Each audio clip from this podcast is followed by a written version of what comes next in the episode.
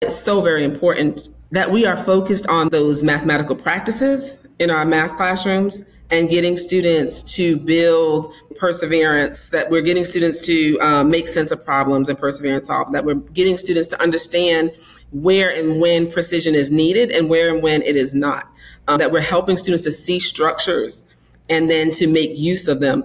Because if we're focused on just getting you to understand how to solve this equation, we lose the student. But if I'm getting you to understand how to use a structure, how to see a structure and use that structure to create an equation, that's a skill that I can take with me anywhere. Education Uncharted is a show from Propello, a K 12 teaching and learning platform that helps districts and teachers give every student a first class learning experience.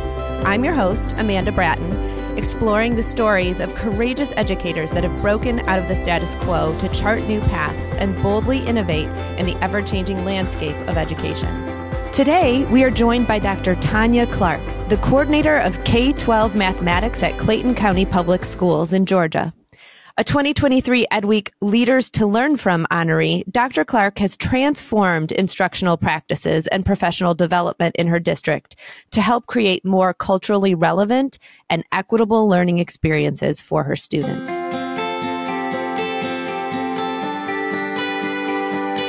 So, welcome, Dr. Tonya Clarke. Thank you so much for taking some time to chat with us today.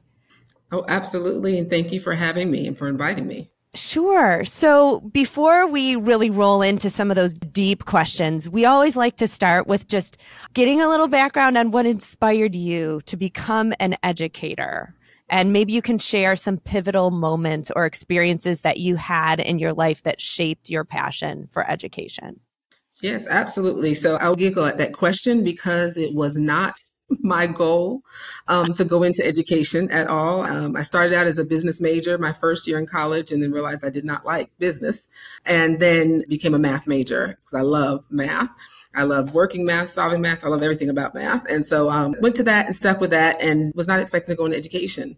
I didn't quite know what I wanted to do with math. I just knew I enjoyed it. And so towards the end of my degree, it was actually my mother who said, Why are you not going into teaching? And my first thought was, Why would that even come up? Why would that even be an option that you would think of? And she reminded me of the years that I was going through high school, going back to the elementary school to tutor elementary school students. I was an activity leader. I would lead activities for them and do some teaching with them. And then um, from there, even while I was at college, I was substitute teaching but I really just did it because it was an easy job that worked with my schedule. and she said, You do all of this stuff always with younger students, even when you were younger. You were looking for ways to benefit and support and teach others. I don't understand why you're not deciding to do that as a career. So my thought was, okay, I'll try it. Why not? I don't know what I want to do anyway. I will look into teaching. And so towards the end of my degree at Georgia State, I found that I could get certified by taking a few education classes, doing student teaching. I went ahead and did that. And my first year out of college, I actually was not working. I chose not to work. I had a two year old and decided to stay home for a year and was called by one of the schools in my district. The principal called and said, we noticed that you are certified as a secondary math teacher, but you don't seem to be employed with the county or employed anywhere else. I said, no, I'm a stay at home mom. And he said, would you be willing to take a job? And I said, not really. I'm not looking. yeah, this was March. We're more than halfway through the school year. I said, no, I'm not really looking. I might look maybe next year. I'm still thinking about what else I might want to do. And he pretty much convinced me to come in and at least do an interview. He said, at least do an interview. What could it hurt? I said, okay, sure. I will come and do an interview. And it was the weirdest interview ever. He spent the entire interview convincing me, just try it out. See what you think. What do you have to lose? You work for a couple of months. The school year will be over in June and you still get paid over the summer. And I told him, I said, well, I have a two year old. And he told me about the daycare up the street. He said he's heard great things about it. So I, I took the job and I had mixed emotions about it at first. But one of the things that I love, I'm a problem solver. I love problems that I can really dig into and think about how do you address this. I love the work that I do to be different each day and to be interesting each day. And that was what initially drew me to want to stay because that first year, those first few months, I taught all REP, pre algebra, and algebra students. A maximum of 18 students per class, but I would have nine to 10 show up on any given day. And I'm wondering, where the rest of the students? Why aren't they coming to school? And I didn't really understand at the time the whole dynamics of REP and just even the motivation, the years of past failure. I just wasn't understanding why they weren't coming to school. So my challenge to me was, how do I get these students to come to class and to participate in class? That first summer, I immersed myself in PD. What are some of the things? Just one to really understand when you're secondary education, you don't get deep pedagogy. So that summer, I really wanted to know what is it about REP? What is it about the way that students are learning, what I'm doing in this math classroom? The next year, I said, I'm coming back. I just decided, I said, I'm going to take the challenge. I'm going to come back. And that whole year, I taught all REP again, pre algebra, algebra. And oh, the challenge came with how do I get these students who had no interest in math to enjoy math the way I loved it? And after the first few weeks of school, I realized the sit and get, the processes just let me show you, and then you do, I do, we do, you do. It was not going to work with these students. And so I said, well, what would make me want to do math if I didn't like math? What do I do with math? That these students could see it's relevant, it's beneficial. And so many of them, they just wanted to get a job. They didn't want to go to college. They said, I'm not interested in college, so I don't care about I need math to graduate. I can drop out and just go get a job. So I said, well, let's investigate this whole get a job thing. And I created a project that first year where students had to research the work that they wanted to do. They had to do the work. It had to be work that they qualified to do. So I said, if you're going to drop out of school right now, what would you qualify to do that you would actually enjoy doing? So they had to research those careers, or if they wanted to go to college, because we did have some in my classes who did what is it going to cost for you to go to college? Even if you got a scholarship, or got financial aid, what about the applications? What about the travel back and forth? What about the living? You have to feed yourself. And they had to create an entire budget, life plan, everything around either I'm getting a job or I'm going to college and what is this going to take? And they had to include all of the computations. If they wanted a house, we talked about um, mortgages and interest rates and what is it going to cost in, as far as the interest rates? What are you actually paying? And when I introduced the projects to them, immediately I got buy-in. Like it was immediate that it was, okay, this is interesting. What else will we do with this? And as I kept rolling out more of the project, I got more and more participation. That was the dating myself for a second, but that was the first year that we had a full computer lab in the building. So we had a space where we could take students to do research the computer lab monitor, the teacher who monitored that room and signed people up, she said, no one's signing up to come to the computer lab. But my students, because they had to do this research, I kept signing them up. And then I said, after hours, you can go. She reported back to me about mid year through the school year and said, You are the only one in the building with 100% participation in the computer lab because all of my students were going to do their research and to follow up on the next piece of research that they had to do the next part of their life plan. And so by about mid year, I said, I think I'm onto something here with trying to get these students to engage in math. And I think by that time, I was bought in. So it kind of took that long for me to get bought into wanting to teach math because I was still investigating, okay, certification in computer programming. I only need one more class and I'll be certified to be a programmer and I could go do that. But that experience and having to figure out how do I make math just inviting to students who have had a history of failure, who have just a lack of motivation, who are struggling themselves, who don't see the relevance. How do I make it relevant, important, and accessible to them?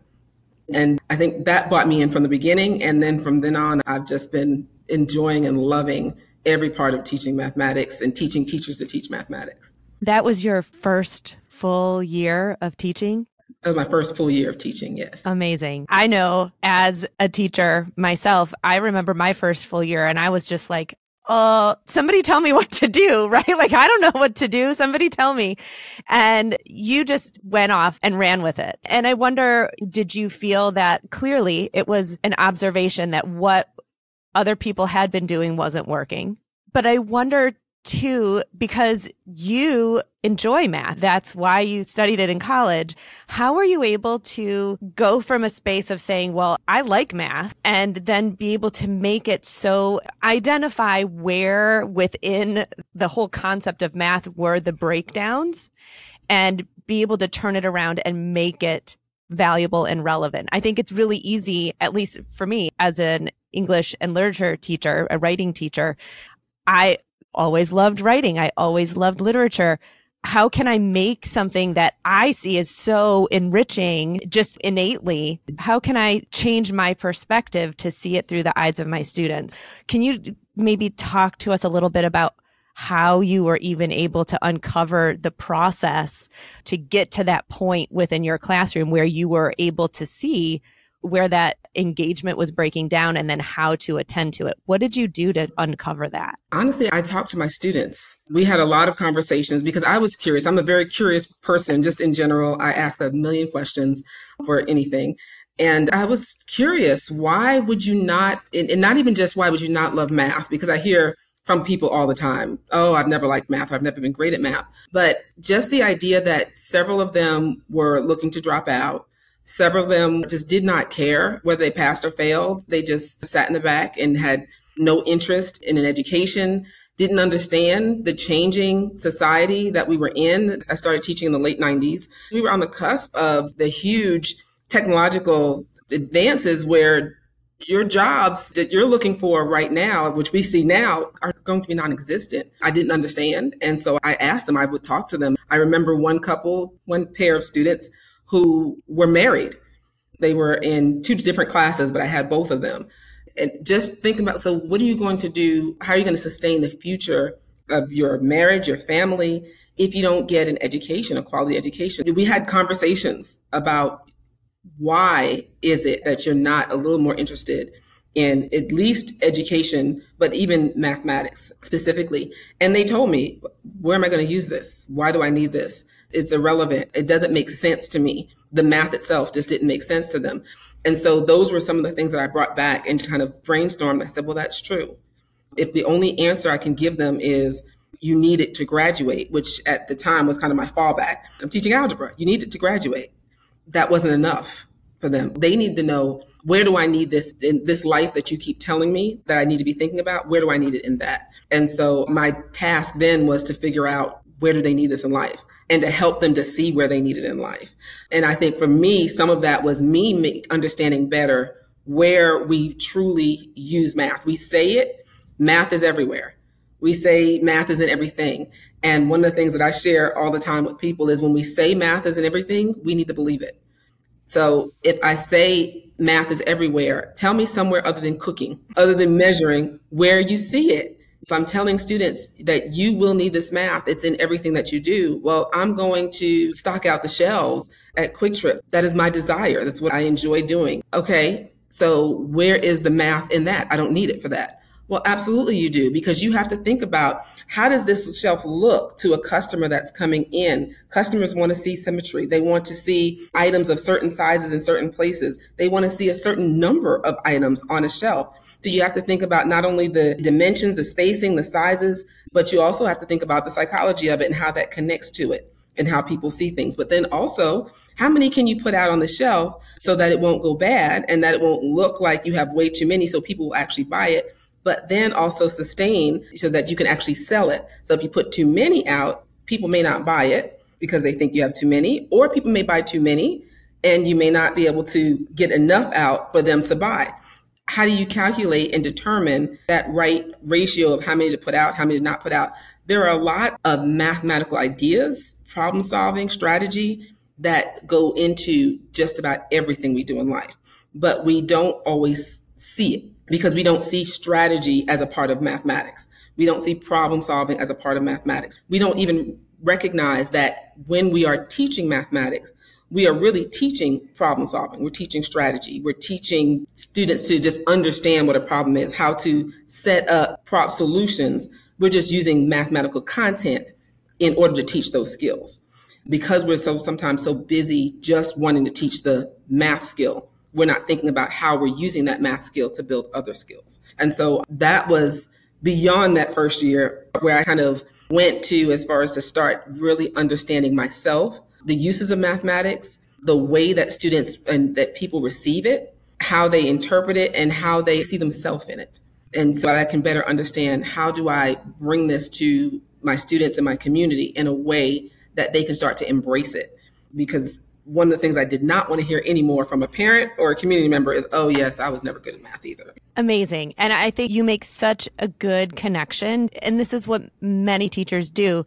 We say, you'll see this everywhere. And then taking it to that next step of here's where you will see it. And here's how the things that you're learning apply in all of these different spaces. It's not just you're learning the algebraic equations, you are learning problem solving. You're learning additional skills and strategies for how you're going to operate within your world. So really bringing it home to that next level, not just saying this problem is something you're going to do in your life. No, but you are going to problem solve, right? That might not be the exact problem you're going to see in your life, but you're going to learn how to look at things in a different way through the application of math. Absolutely. Absolutely. Which is why it's so very important that we are focused on those mathematical practices in our math classrooms and getting students to build perseverance, that we're getting students to um, make sense of problems and perseverance solve, that we're getting students to understand where and when precision is needed and where and when it is not, that we're helping students to see structures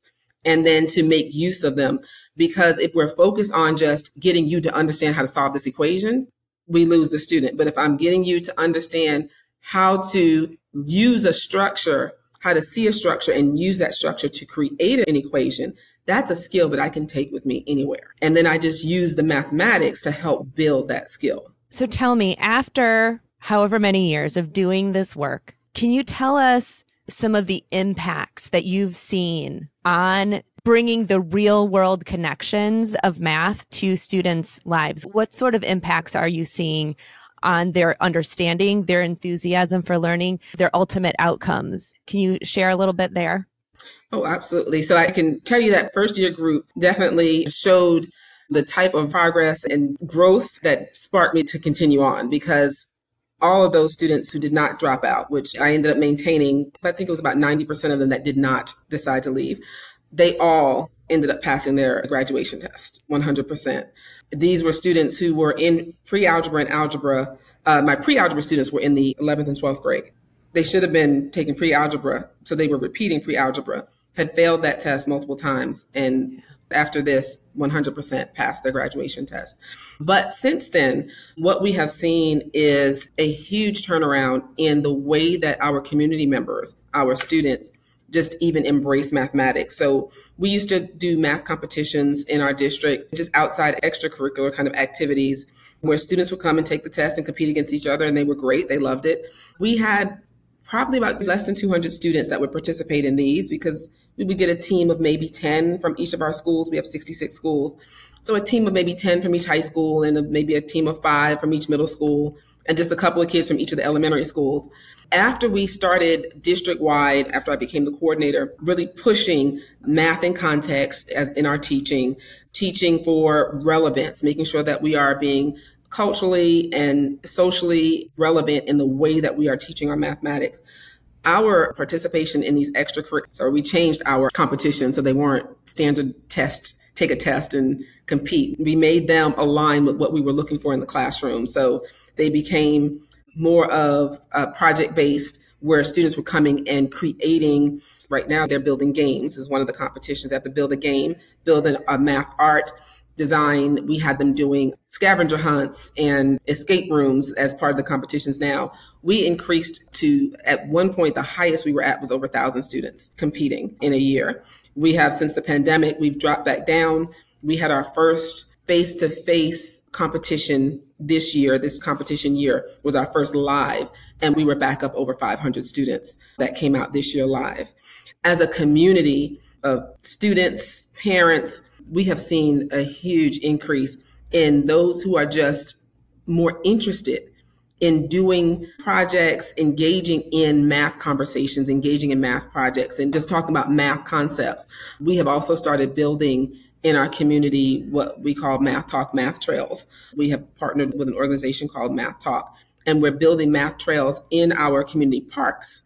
Through that, we have also seen we get at each time we launch a new trail, we have about 300 parents and students that come out just to participate in the launch and they leave raving about the excitement to engage in math, which is something we didn't see 20 years ago when I started teaching. It was every parent teacher conference, every open house, it was, oh, math. Yeah, he's going to struggle. He's never been good at math, or I've never been good at math. I don't blame him. So we have seen huge gains in just the desire, the dispositions of our students to participate in mathematics. Fantastic. I think that it makes so much sense that you're not only making in class work relevant to students, but you're bringing that into the greater community to mm-hmm. really make it a full it's the families and the children and the teachers and the administrators who are working together to make a math community. That's what i hear. Yes and that is the goal. That's what we call even among our teachers this is our clayton county family of math educators our desire as a math department is to build up the capacity of our teachers to be able to continue to build up each other. When I started out as a coordinator, I was doing a lot of hiring external consultants and coaches to support the work. Again, 66 schools at the beginning, it was just myself and one lead teacher.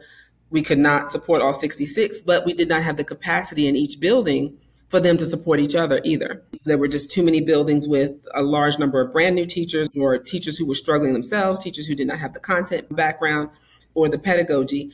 And so we were bringing a lot of consultants to support the work with the goal of creating those core groups who could then start to build the capacity internally. We actually had our first training for this year yesterday.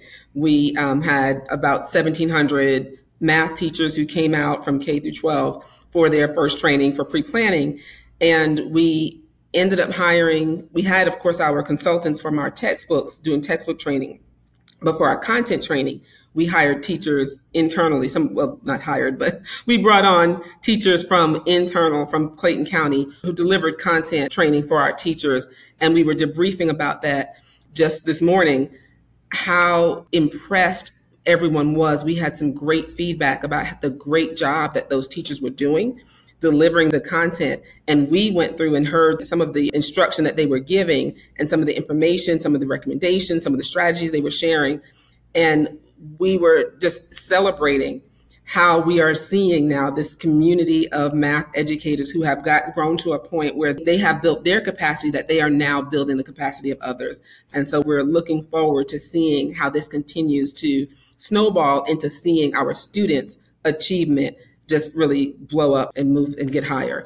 We have seen some amazing growth in our students. Of course, the pandemic set us back, but as we looked at even last year's standardized test scores and compared to our growth of students from the previous year, we noticed in every grade except for one, when we compared median percentile growth of our students, we're seeing 10, 15, and 20 levels percentile growth out of our students. So we're very excited about the direction that we're going in, thinking about the way that we teach math differently. It's not about just teaching the concepts and the skills, but teaching those practices and using those math standards as a way to teach those math practices. It sounds like you've got a lot of teachers who are on board with moving in the direction that your district is really hoping to move.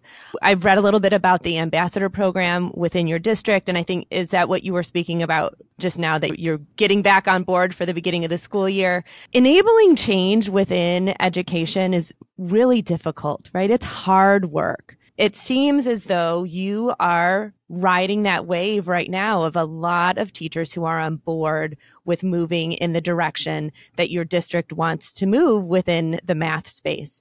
What advice would you give to administrators that are looking to roll out these more equitable and culturally inclusive learning experiences. Maybe they're in math, maybe they're in another space. But how can they do this? Recognizing that educators come to the table with lots of different levels of experience, and some of them are coming in with varying appetites for making that change. What is some advice that you might share or some steps that you might suggest that an administrator would take if they're looking to roll out a new initiative that calls for equitable and culturally inclusive learning? Just some insight first would be that what we train teachers on and what they do in the classroom can sometimes be very different, two very different things. And so one of the things that we are really pushing that we are trying to stick to is that job embedded professional learning. Job embedded where teachers are getting the support as they're implementing. Because when I go to training, I hear it, I see it, it looks great, I want to do it, but then I get back here and the structure, the process, and the implementation does not feel comfortable. It's clunky and it doesn't always work immediately because until you get comfortable with it. And so now I don't see the results and I'm uncomfortable. And so I quit. I give up and I go back to what I'm used to. Anything that you train or that you share with teachers that you would like for them to implement has to be followed with direct support as they're implementing. That's planning support, that's coaching support. It could be modeling, where I go in and I model what it looks like, and then I support you as you are implementing it through coaching and a full coaching cycle. And so, with that said, that process of having someone there that can take them through that coaching cycle, which when I started, we did not have coaches, and especially not math coaches, available to our teachers, which is how we ended up developing the Math Ambassador program. We needed someone right there at the building who could take the teachers through a version of a coaching cycle, even if it wasn't a full coaching cycle, to help support them as they were implementing what we were training them on. And so the ambassadors became those go to people where we would tap into those teachers who have some level of experience or background content knowledge, and we would train them up to be math leaders in their building. And those ambassadors would be side by side with their colleagues as their colleagues were planning, and they would support the planning process to help the teachers think through what we just trained on. What does this look like now when I go to do this in my classroom? So they're planning through, and anything you implement in the classroom starts with that planning. So they're taking them through and supporting them as they're planning and thinking through how do I roll this out in my classroom? And then, if available, if the ambassadors are able to, going to follow them into the classroom, now that freed us up, even if the ambassador was just planning, that freed us up to be able to walk into the classrooms of those who needed the actual side by side support. And we could provide that side by side support. And then we also enlisted our university and college partners who could follow behind us instead of us always doing the observations, which then took more of our time. So we're taking time to observe, which means less time to side by side. They would do observations. They would just come in and just observe, just tell us what you saw so we can take that feedback and act on the feedback. Now I know exactly who to target, who needs my help, who is making gains, and what those gains look like so that I can start to cycle them back into being a support in some other kind of way. And so that ambassador process and program has helped us to really make our work of training teachers job embedded, bring it into the classroom, into the buildings where they are and where they need it. So I would definitely recommend looking for a way that you can structure a process that allows for teachers to receive that direct support in the building where they are when they're planning, when they're implementing.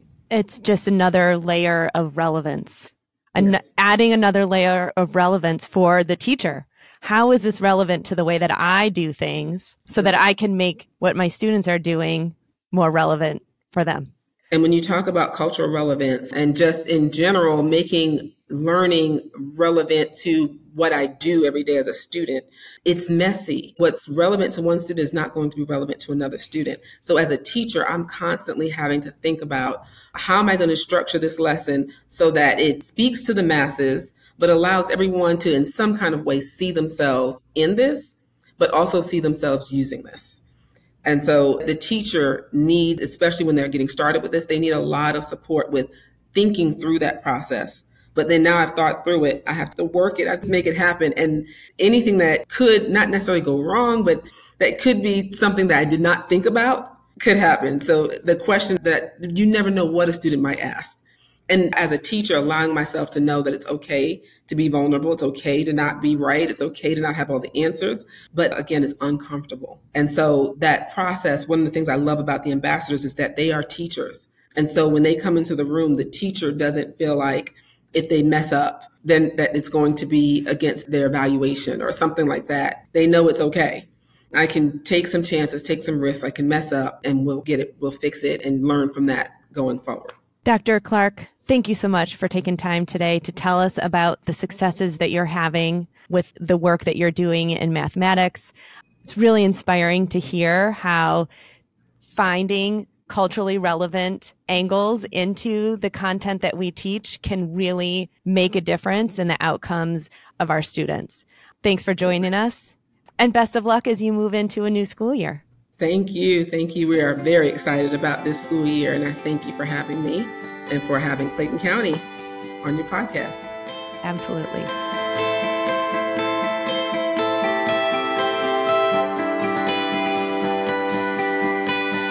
What a pleasure it was to speak with Dr. Tonya Clarke. The innovations she has brought to mathematics education from classroom to district to the wider community and to share her learning strategies and tactics with the broader community is truly inspiring. Here are some of my biggest takeaways from today's conversation. First of all, if we want to create engaging schools and districts, we have to change how we approach teaching and learning. Lecture based sit and get classrooms are truly becoming a thing of the past. Dr. Clarke discovered in her very first year of teaching that if she wanted to build an engaging, effective classroom environment, she'd have to find ways to make learning relevant and accessible, even for struggling students.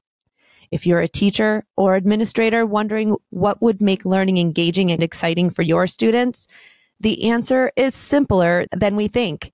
We just need to ask. There isn't a curtain between educators and students all of us, from teachers all the way up to superintendents, should focus on creating opportunities for real talk and collaboration with our students. Ask students what they care about, what gets them excited, and what they like to do outside of the classroom.